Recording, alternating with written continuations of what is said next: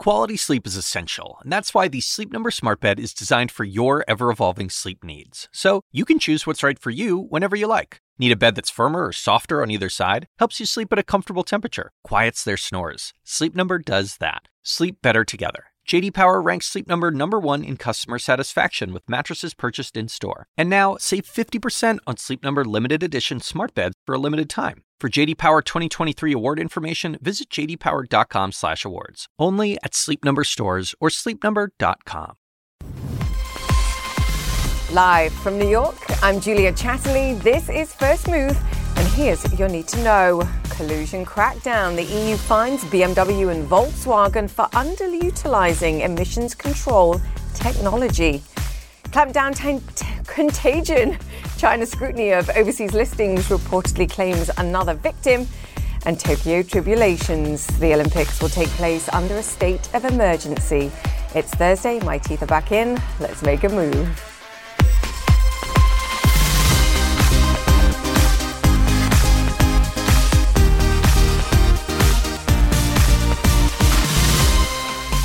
Joys of live TV. A warm welcome to all our first movers this Thursday as we count down to today's Wall Street opening bell and also this weekend's Euro football final between Italy and, yes, England. Call it perhaps the fettuccine versus fish and chips finale. Good job, England. Condolences, of course, to Denmark too. A strong performance and with a great deal of luck, will go on to win in your honour. Now, from footy to the FTSE. See what I did there. And other global stocks, investors hmm, dropping the ball today. Perhaps a little markets are weaker. The US set to fall well. As you can see, over 1%. It's consolidation, I think, to some degree, with stocks at record highs, but also some consternation feeding in here too about the message being sent by the bond market and investors there. There's lots of defensive bond buying going on. Just take a look at the US 10 year note. Now, that's a gauge of interest rates in 10 years' time, just to give you a sense of what we're seeing. And that's, as you can see, fallen well below 1.3%. That's a five month low. And what it's suggesting is caution about the growth outlook, the risk perhaps that the Federal Reserve pulls support too fast amid a spreading Delta variant. Those challenges, of course, too crystallized over in Japan. The government extending a COVID state of emergency in Tokyo through the end of the Olympic Games. We'll take you there to explain what that's going to mean for people and for the Games in practice. On the brighter side, meanwhile, the Chinese government saying, look, it's prepared to provide more support to the economy, also an admission that growth there is slowing as exporters struggle, in particular with soaring commodity prices. The bottom line, the inflationary risks here are real taper talk is growing. The support, meanwhile, is going nowhere until we're ready, but it won't stop the worry, and that's what we're seeing. Let's get to the drivers. And we begin with what the EU calls a carmaker cartel. It hit BMW and Volkswagen with a billion dollar fine for breaking antitrust rules. The Commission says those companies and co conspirator Daimler agreed not to compete on technology to reduce diesel emissions. Listen in. For over five years, uh, the car manufacturers deliberately avoided to compete on cleaning better than what was required by EU emission standards. And they did so despite the relevant technology being available. Uh, the law fixes minimum cleaning standards, which all producers will have to respect. But that still leaves ample room for manufacturers to compete on doing better than the minimum required. Claire Sebastian joins us on this story. So, the bottom line is they had the technology to do more in terms of emissions control, but they didn't have to because EU rules said they didn't have to, and therefore they didn't, and they discussed it, and now the EU's tackling them. Put that in English for us, Claire yeah, this is, as the car makers have pointed out, pretty uncharted territory when it comes to, to antitrust and competition law. But, but this relates to a statement of objections that was issued to the car makers back in 2019 related to talks that they allegedly held between 2006 and 2014, the so-called sort of group of five uh, that includes Volkswagen with their subsidiaries Audi and Porsche, Daimler and BMW. Technical talks. And during these talks, according to the EU Competition Commission, they allegedly discussed uh, several systems systems that were used to, to, to improve the cleanliness of exhaust in diesel and petrol cars. And they agreed, according to the, to the EU, not to compete uh, when it comes to those technologies in a way that would have led to their improvement. That is what they're alleging. Margrethe Vestager says in today's world, polluting less is an important characteristic of any car, and this cartel aimed at restricting competition on this key competition parameter. The car makers, though, Julia, uh, BMW and Volkswagen out today with statements they are not happy about this at all. Volkswagen saying it will appeal. Yeah. What else are they saying, Claire? Because you used the phrase technical cooperation there. Is that there's a fine line between technical cooperation and in some way colluding between you to decide not to utilize technology that you've developed and actually could more do more to help the environment. What else are they saying here?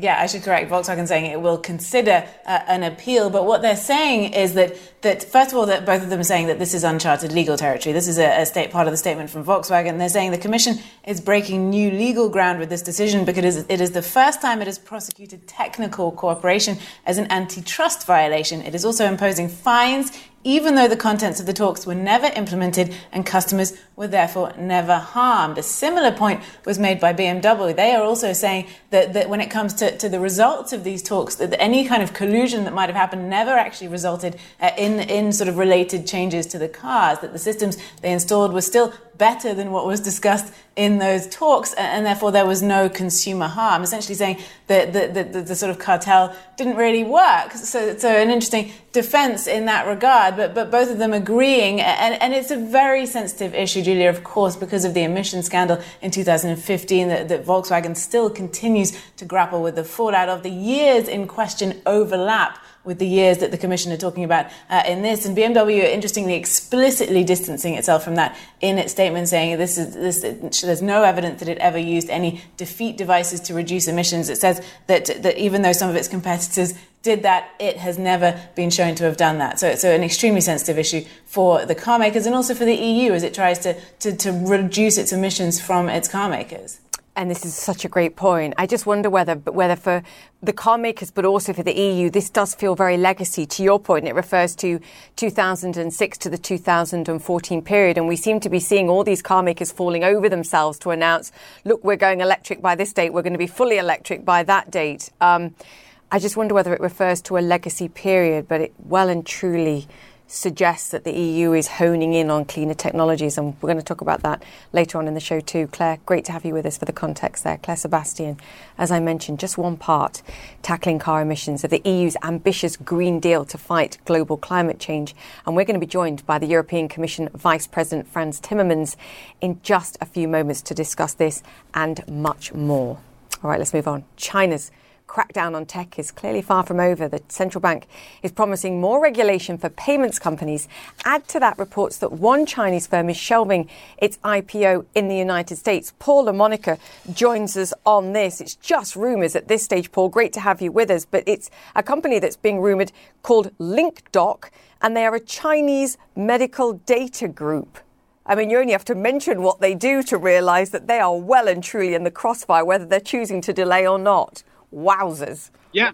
There are multiple reports out there this morning suggesting that LinkDoc will be delaying its U.S. IPO, and uh, we're waiting for confirmation. But it isn't a huge surprise, I think, Julia, that this would be happening given all of the drama about what has happened with Didi's stock since Didi listed just a week ago. It seems like uh, eons ago now, given how rapidly the move, the, the news has uh, been, uh, you know, transgressing with uh, with this company right now. I think that there are going to be legitimate concerns about whether China will really want companies in you know mainland China to be listing on the U.S. when they have you know potentially uh, a much closer option to home with Hong Kong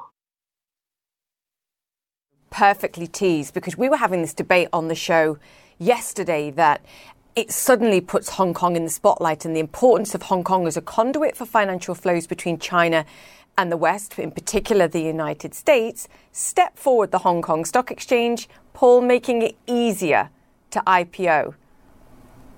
Exactly. And I think that's what a lot of Chinese tech companies really wanted to see. You've had this somewhat arcane process where, you know, a company would price its shares and then it would take up to five days to a week before the stock would actually start trading. Hong Kong taking steps to shorten that window so the time between pricing and listing happens a lot more quickly. And I think you're starting to see Chinese companies that have already started to trade here in the US are going to be looking at a dual listing in Hong Kong. We've already had that with uh, XPeng yesterday, a big Chinese electric vehicle company that has a US listed stock. Now they're listing in Hong Kong as well. Wouldn't be a surprise at all, Julia, if you see more Chinese uh, headquartered firms that are already listing either on the New York Stock Exchange or NASDAQ look to dual list on Hong Kong as well. And companies that haven't listed at all yet might just choose Hong Kong over the US. Yes, it's important, therefore, to preserve some degree of a financial flow independence in Hong Kong, if nothing else, if that indeed is the case. Interesting undercurrents here going on. Paul LaMonica, thank you very much for that. No fans in the stands. In just the last few moments, we learned the Tokyo Games will not have even domestic spectators because of the COVID crisis. The Prime Minister declared the fourth state of emergency in Tokyo through the end of the Summer Games. Selena Wang is live in Tokyo with that breaking news for us. Now confirmed, Selena, better safe rather than sorry. I think that's the message here. Talk us through it right, Julie? And remember, for months now, you even have Japan's top COVID 19 advisor who recommended these games be held without any spectators. Now we are getting confirmation that at least in these Tokyo venues, all spectators will be barred. Overseas fans have already been banned. We've known this information for quite some time now, but now even local fans will be barred. There are press conferences coming up in the coming hours when we'll get more details about whether or not some VIP special guests will be allowed at some of the big top events like the opening and closing ceremonies. But Julia, we've talked about this before about just how big of a blow this is for Japan. They have spent more than 15 billion dollars on these games. They are not going to get any of that economic boost they were expecting, not even from their local tourists. But right now, there is still a lot of anxiety running high here in Japan. I was just at a protest that was here in Shinjuku, just wrapped up a few hours ago. They were protesting the Olympics, they were protesting the arrival of the head of the IOC, Thomas Bach, who they say represents corporate greed and what they see as the IOC plowing ahead with these games for their own profit. The people are angry that these games are still going to go ahead even amid a state of emergency, Julia.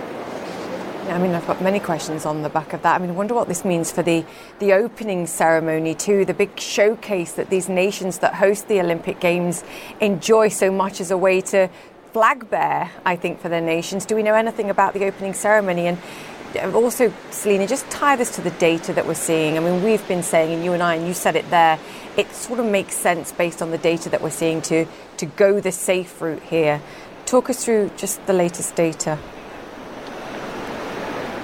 Well, Julia, the five party meeting talks, we should be finding out soon more details about the opening and closing ceremonies. It is possible that some special Olympic delegations, VIP guests will be allowed at that opening ceremony, but we'll just have to wait and see.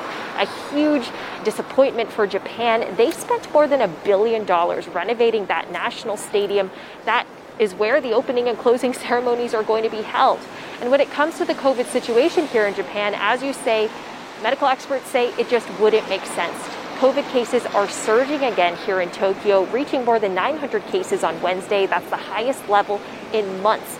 Medical experts continue to warn against holding the games at all. And when it comes to the vaccination situation here in Japan, the rate was starting to pick up, but a lot of the prefectures here are still facing logistical challenges at this moment, just 15% of the population here has been fully vaccinated. Another big concern is the Delta variant as well. Even the Prime Minister announcing that more of these cases here in Tokyo are being driven by the Delta variant, a key concern for these games moving forward, Julia. Yeah, cases too high, vaccinations too low. Selena Wang with the breaking news there.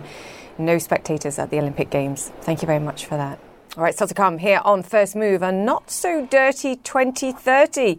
The EU says its carbon emissions will be 55% lower by the next decade. The EU's green policy chief tells us how it's going to be achieved. And Volvo plans to help with that. The car maker races to meet its goal of an all electric range by that same year. We've got the CEO also on the show. Stay with us, more to come. To first move with some a look at the stories making headlines around the world. We begin with new developments in the shocking assassination of the president of Haiti. The country's ambassador to the US says police have killed four suspects and arrested two others. We have audio purportedly from around the time of the killing. CNN cannot independently confirm the authenticity of the audio or video, but the American sounding accent is from someone claiming to be from the US Drug Enforcement Agency.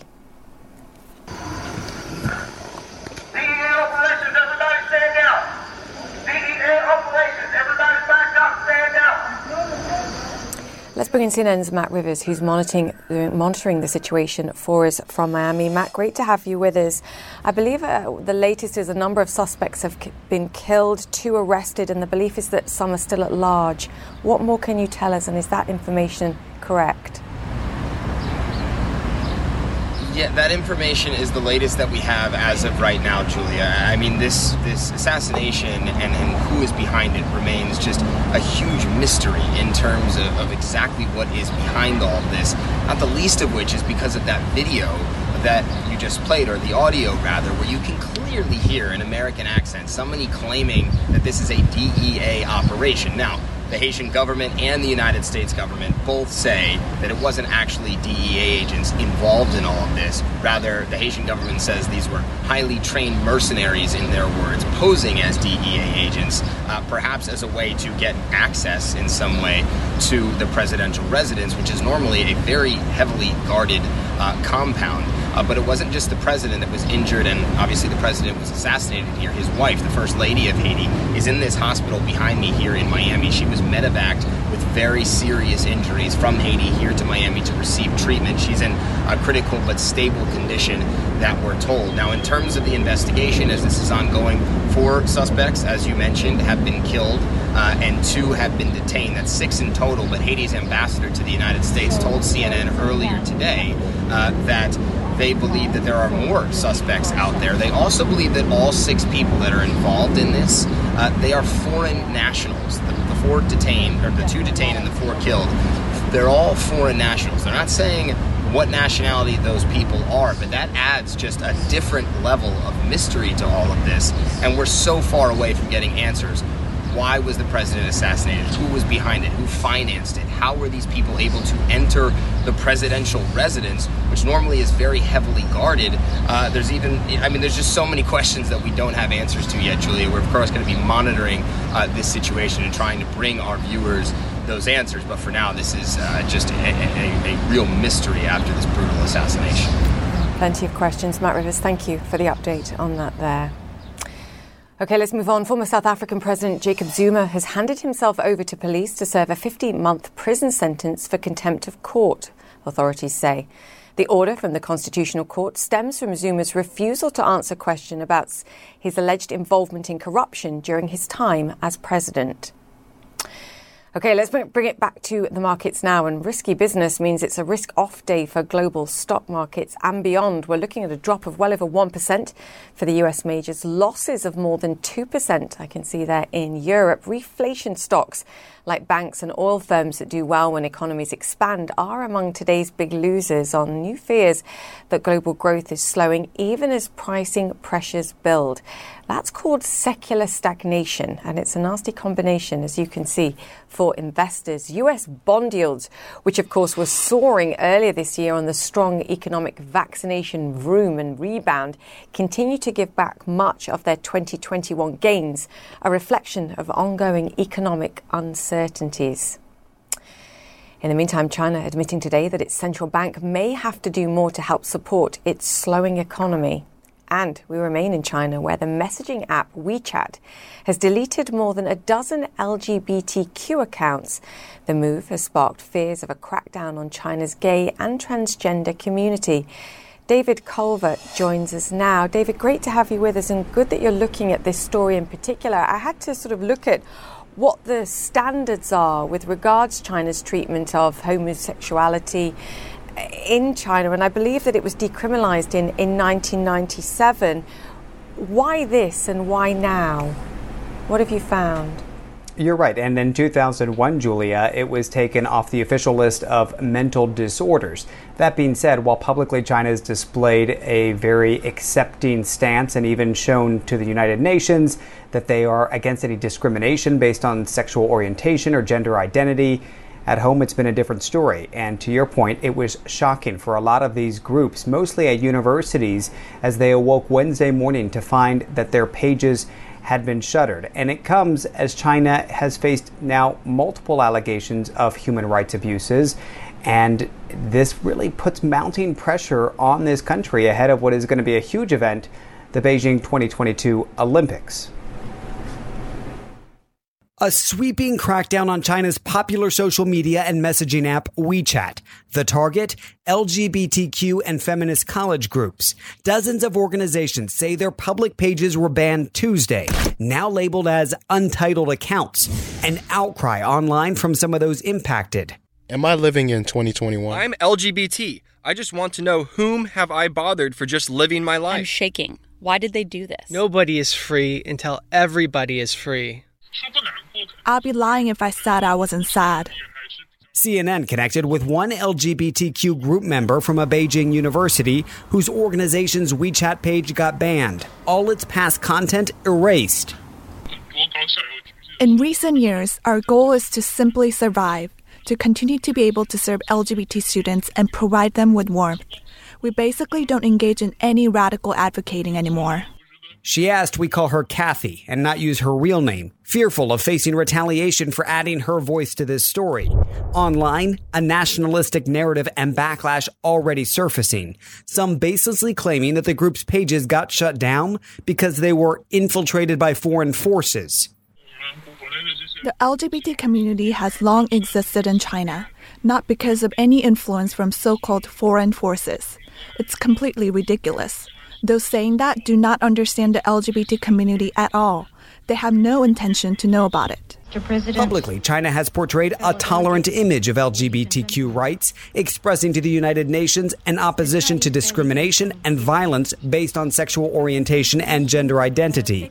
But at home, a different story. What we have instead is a increasing tightening of the space um, for the LGBT community and uh, LGBT advocates. CNN's reported on China's crackdown on LGBTQ rights in recent years, from censoring gay content seen as abnormal sexual relationships and behaviors on streaming platforms and TV shows, to bringing an abrupt end last year to the longest running annual celebration of sexual minorities, Shanghai Pride, and now a closing of this social safe space in China's cyberspace. It was sad to see them deplatformed in that way because they often uh, can be a a real lifeline to uh, other LGBT students. WeChat sent this message to those pages shut down. After receiving relevant complaints, all content has been blocked and the account has been put out of service. But those impacted wanted more clarity on the exact violation. CNN reached out to Tencent, WeChat's parent company. We've not yet heard back. Kathy, still hopeful her organization's work can find a new way to reach young people. I think the future LGBT movement in colleges is very important. Many people may suffer depression because of their gender identity confusion.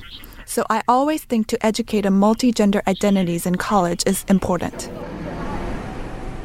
While same sex marriage is not legal here in China, we should point out there are no laws against homosexuality. And we should also point out, Julia, that a lot of the activists and experts we've spoken with say that this is concerning because it feels like this is a trend based on several data points, incidences, if you will, that have pointed towards the negative when it comes to opening up and being more accepting.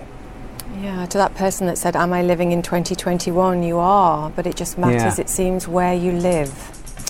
David Culver, thank you so much for that report there. Thanks.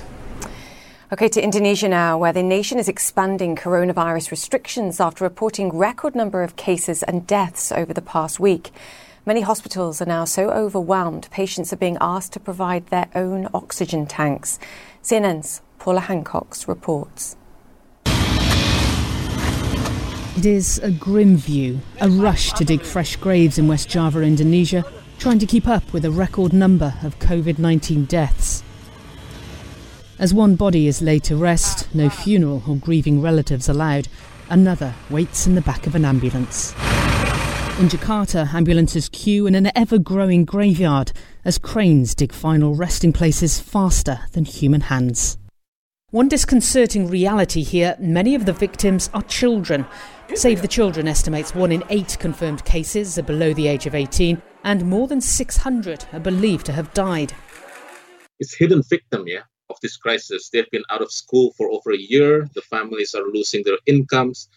Uh, but now they are not hidden anymore uh, because now a lot of deaths uh, is, is, is affecting them and many more are being infected. Chang Mei Lin thought she was safe, among the first in Indonesia to be fully vaccinated as she suffers from diabetes. But on June 23rd, she started coughing and spiked a fever. Within four days, she was unconscious. Her children called an ambulance, but the line was constantly busy. They hired a private van to take her to eight hospitals, but they all refused her. I called around 52 hospitals in Jakarta and also another region like Tangerang and also Bogor, but they say that uh, they are full. They don't have oxygen also. Finally, her daughter found a private hospital who accepted her as long as she provided her own oxygen. Turning to social media, she eventually found a donor and carried a 15 kilogram canister to the hospital herself. Her mother is not yet stable, but at least she's in hospital. It's very full. All of their tent uh, is full. And even in my mom's hospital, they are patient on the road because they don't have uh, a room. Trucks line up to get more oxygen for hospitals and clinics. Worried relatives bring individual canisters in the hope of giving loved ones a lifeline. One man says, I joined the queue six hours ago to help a relative who's ill. This man says, I've been queuing for five hours. I need to refill two tanks for my mother who is ill at home. We are targeting 100% of production of oxygen in Indonesia to be utilized for medical usage. It means all oxygen for industrial usage will be switched over for medical usage. The government says they're preparing more than 7,000 extra hospital beds to try and ease the strain. It's not that we don't want to serve the patients to the best of our ability, but our health workers are exhausted and are falling sick. More than 1,100 medical staff have died so far in this pandemic. This was one hospital last week, patients waiting in corridors for medical attention. The hospital claims things are improving, but the daily number of cases continues to break records, and families struggle to find a hospital that will take their loved ones. As her window waits for good news from her mother, her father and brother have now also tested positive. Paula Hancocks CNN. And our hearts with all those people impacted there and, of course, around the world. Stay with us. More to come. You're watching First Move. Welcome back to First Move. Let's bring you up to speed with the action on Wall Street. As expected, a weaker start to the trading day this Thursday. A nasty July squall after a blistering summer rally. Normal, perhaps, with markets hitting persistent record highs. Consolidation is the word we always use, but also a reflection, I think, of investor concern that global growth could soften from here. New data today shows US jobless claims rising a little bit last week, still, of course, near pandemic lows, but it's coming as a fresh US fiscal cliff is looming this September with enhanced jobless benefits set to expire for those states that haven't already ended them. An inopportune time as rising gasoline prices eat into consumer spending power too. Central banks all watching this very closely. Do not expect them I think, to make any sudden moves that would jolt investors. Add to that the European Central Bank today taking a page from Patient Powell's playbook, vowing to overshoot its inflation targets if necessary to better attain economic stability and fresh signs it will remain accommodative for as long as required. In the meantime, one of our top stories today the EU Commission fining two German auto giants $1 billion for limiting the development and rollout of car emission control systems in a first of a kind ruling. The EU well and truly setting the tone ahead of announcing its big EU Green Deal next week, its most ambitious attempt yet to tackle climate change. It comes as the EU's climate envoy tours Asian nations like South Korea and Singapore to coordinate support and prepare ahead of COP26 COP26, the UN's climate change conference coming in November. And joining us now is European Commission Vice President Frans Timmermans, and he joins us from that tour currently in Singapore. So fantastic to have you on the show. You're certainly, I think, touring nations that are equally committed to tackling climate change despite the broader challenges that we face with the, the, COVID crisis. What's your takeaway as we count down to COP26? What does success look like in your mind? Well, what we have to achieve is that we um, uh, achieve the climate targets we've set in Paris. So, well below two degrees, um, keep our eye on 1.5 degrees, um, because if we don't, the climate crisis will get out of control. And I'm really, really encouraged by what I've heard the last couple of days, both here in Singapore and in South Korea. Uh, two nations prepared to do what is needed uh, to reach climate neutrality. So, uh, together, I think we can really make a difference. You know, there will be people watching this saying, look, if you're touring Asian nations, if you're not speaking to India, if you're not speaking to China, then you're effectively leading the charge towards a cleaner climate with at least one, if not two hands tied behind your back. So, what's your response to that? Well, we are talking to India. I spoke to the Indian minister uh, last week. We are talking to China. I spoke to the Chinese envoy, Mr. Xie, also last week. Uh, the only problem is traveling to those countries is extremely difficult at this stage because of the pandemic. But we're in constant touch with our partners, and you're absolutely right. If we really want to get where we need to be, we need China and India on board. And you think they're committed, equally committed to nations like, well, some of the European nations and, and the Commission itself?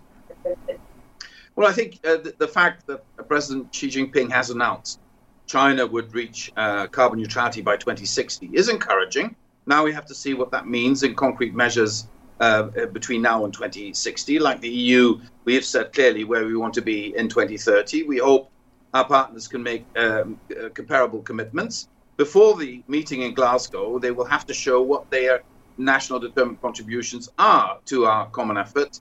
Um, and uh, I think working together with them, like uh, uh, we did in Paris, can actually help us uh, reach our goals. And it's not going to be easy. It's not going to be easy for anyone. The European Union will see this next week when we present our proposals for our so-called Fit for 55 um, uh, uh, plans. Uh, it's hard on everyone, but if we do it in a way that everybody pulls uh, pulls on the same side of the of the rope, uh, I think we can get there. We can get there, and at the end of this transformation, our economy will look a, a lot better, and we can get the climate crisis under control. And that's that's the whole point. And for those that uh, may not know, 55 or Fit for 55, it sounds like a fitness plan, it's not. A 55% reduction in emissions by 2030. There are rumours, though, that some within the Commission would like that to be 60% reduction in emissions, and actually that the EU could be targeting uh, net zero or zero emissions by, by 2035. So even a 15 year um, sort of acceleration on what we're talking about now.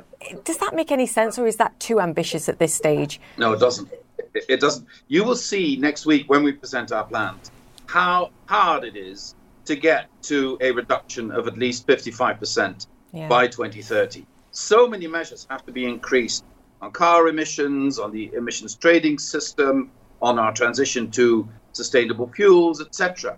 It's going to be really hard to do that uh, between now and 2030.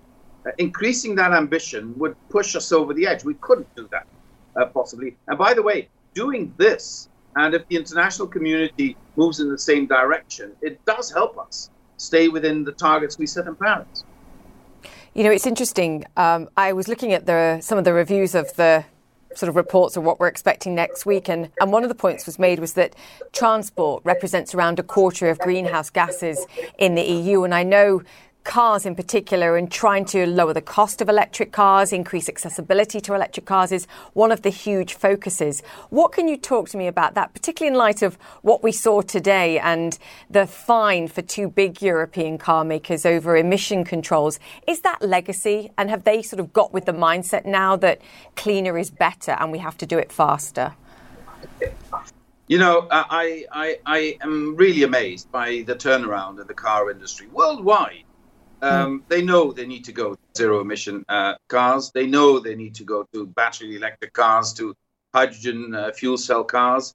and they're moving quickly in that direction. So we don't need to convince them uh, of this anymore. It's the pace they worry about. They think we might be pushing them a bit too hard. But I mean, if I compare this with, let's say, two years ago, uh, they've really, really understood that there is no future for an internal combustion engine. So, um, because electric uh, cars are cheaper to run already, and within five, six, seven years, they'll be cheaper to buy as well. So that's the future. And the car industry is now fully embracing that future. You know, it's fascinating. I saw some stats that said that electric vehicles made up around 11% of new EU car registrations in 2020. That statistic actually blew my mind. So the movement con- from consumers is is clearly there. But I wonder about poorer nations, whether we're talking about cars or anything else. It's expensive. The transition costs are huge here.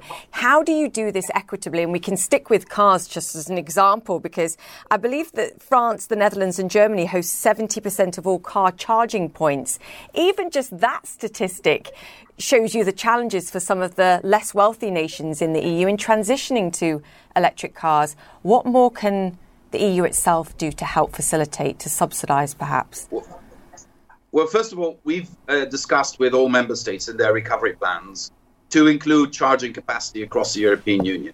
So this is also what the car industry is asking of us. Give us the charging capacity, then we can sell uh, uh, electric vehicles. So we will roll out a lot of extra charging capacity across the European Union. Then we have to make sure that we remove first the dirtiest car from the European markets, because even if even if let, let's suppose that somewhere around 2035 only electric vehicles will be built in Europe. You still have a huge legacy of existing internal combustion engine cars, and you need to make them as clean as possible. So you need to remove remove dirtiest cars the fastest as possible from the market. That will reduce the price of second-hand cars, uh, moving towards uh, hybrid cars, and eventually um, uh, electric cars will become available for everyone.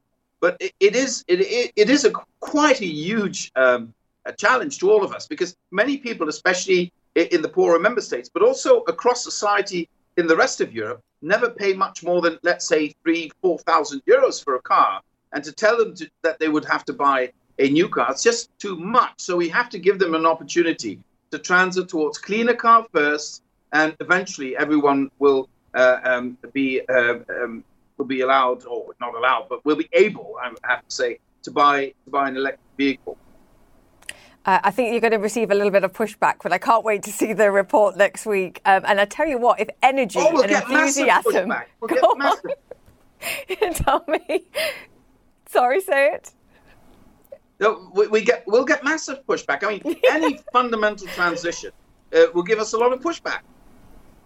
Yeah, it doesn't change the, the requirement and the need, though. And um, I was going to say, if enthusiasm is going to get us to the finish line, so you have it. Great to chat to us, and please come back and talk to us soon. Um, fantastic to talk to you. Frans Timmermans, uh, Vice President of the European Commission, and safe journey home, sir. Thank you. Thank you. All right. After the break, sticking with the green theme and some electrifying news from Volvo, the CEO of the car company is here talking about his plans to leave fossil fuels in the dust. Stay with us.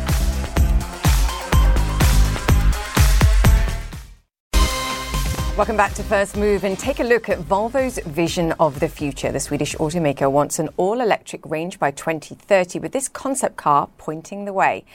I'm not sure if those fancy doors will make it into production, though. Ouch. The CEO says the post pandemic world should be a greener one, and that's why Volvo's committed itself to the EU's Green Alliance for a climate neutral economy. Håkan Samuelsson is the CEO of Volvo Car Group, and he joins us now. Sir, fantastic to have you on the show. We'll talk about the commitment and, of course, your commitment to electric vehicles by 2030, but let's talk about the car. What do we need to understand about this as a banner, I think, for your electric vehicle ambitions? I think it gives you an idea how uh, future Volvos will look like.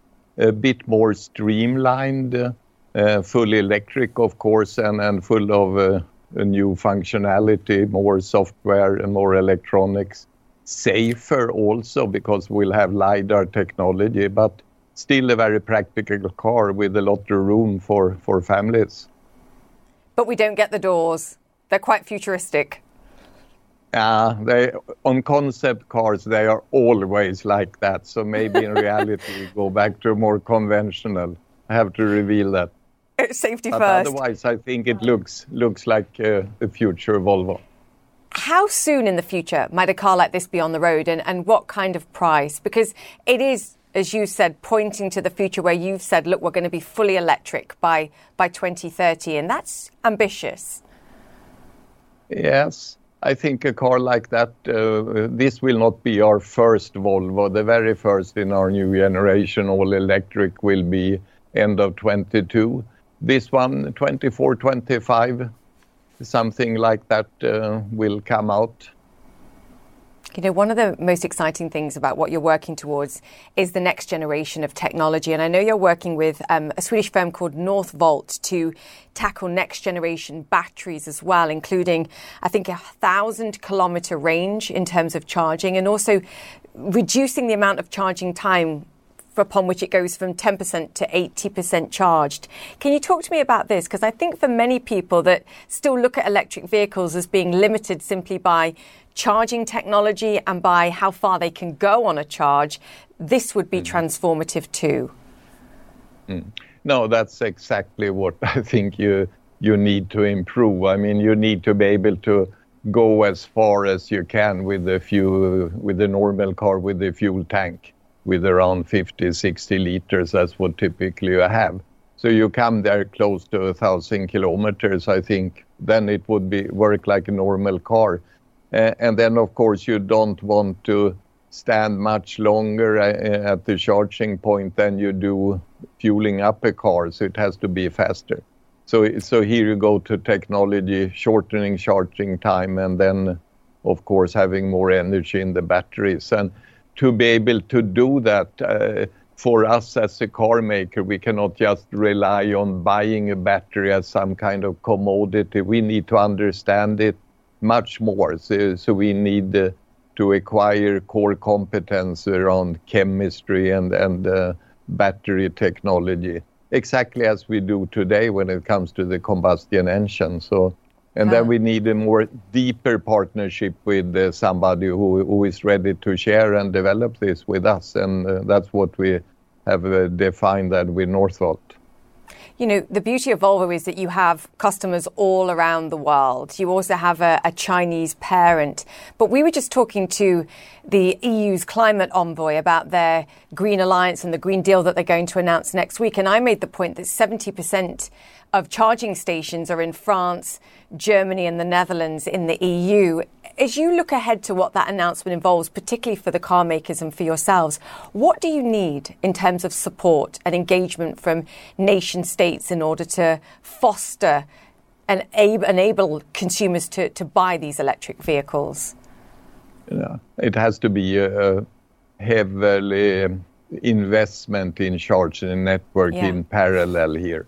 So it's sort of a hen and egg. I mean, without cars, there will be no charging, but without charging posts, it will be impossible to sell cars. So mm. here we really have to team up and say, okay, let's make a program to invest in charging and, and we will concentrate on the cars. So I think it's very important with very clear signals here that uh, we are going into an electric future and, and, that's why also we have stated by 2030 we will be all electric and hopefully that encourage uh, people to invest in in more charging because uh, we need partners who do that for us Good. So at least I was asking him the right questions. Then that's a, that's a comfort to me. Um, I mentioned as well your your Chinese parent. I also know that Volvo is working with uh, Didi as well on autonomous vehicle technology, which is something that they're very engaged in. I just wondered if you had any views on the current challenges that we're seeing and the shifts that we're seeing in China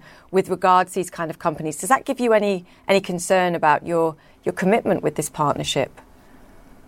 Uh, not uh, really. The, latest development really was also surprise for us. But the cooperation with Didi is basically we will supply to them basic cars, but the electronics and the the autonomous drive uh, functionality they will put into a sort of electronic driver, which they will be responsible for. So I, don't think that cooperation is anyway influenced, but what has happened with the with their company right now. Yeah, so the hardware is immune. We hope. Yeah, uh, yeah. hopefully. Sir, fantastic to chat to you. Thank you so much. Excited to test drive that vehicle when it uh, when it comes on the road. Watch this space. Yeah. Thank Looking you. forward of your feedback. Aha, having great. We'll reconvene. Great. The CEO of Volvo Car Group there said thank you. All right, after the break, got a taste for diamonds and a pile of Bitcoin? Well, Sotheby's, the auctioneers say step right up. A crystal for crypto. Next.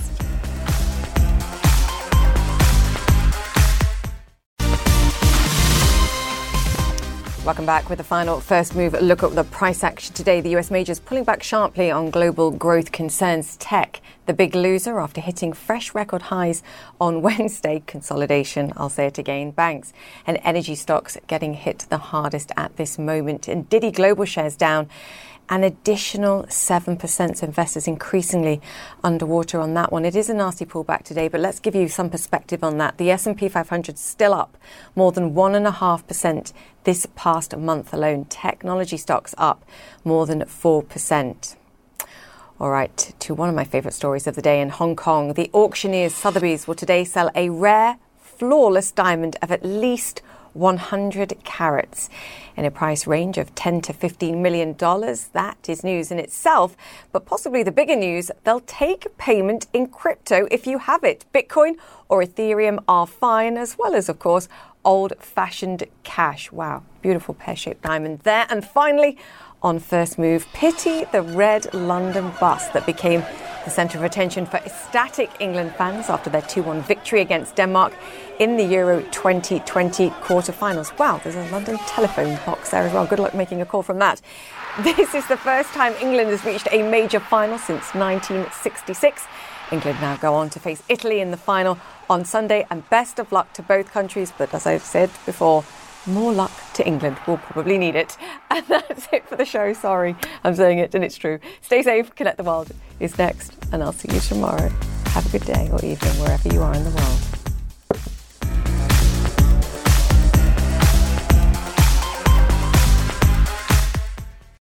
When you work, you work next level.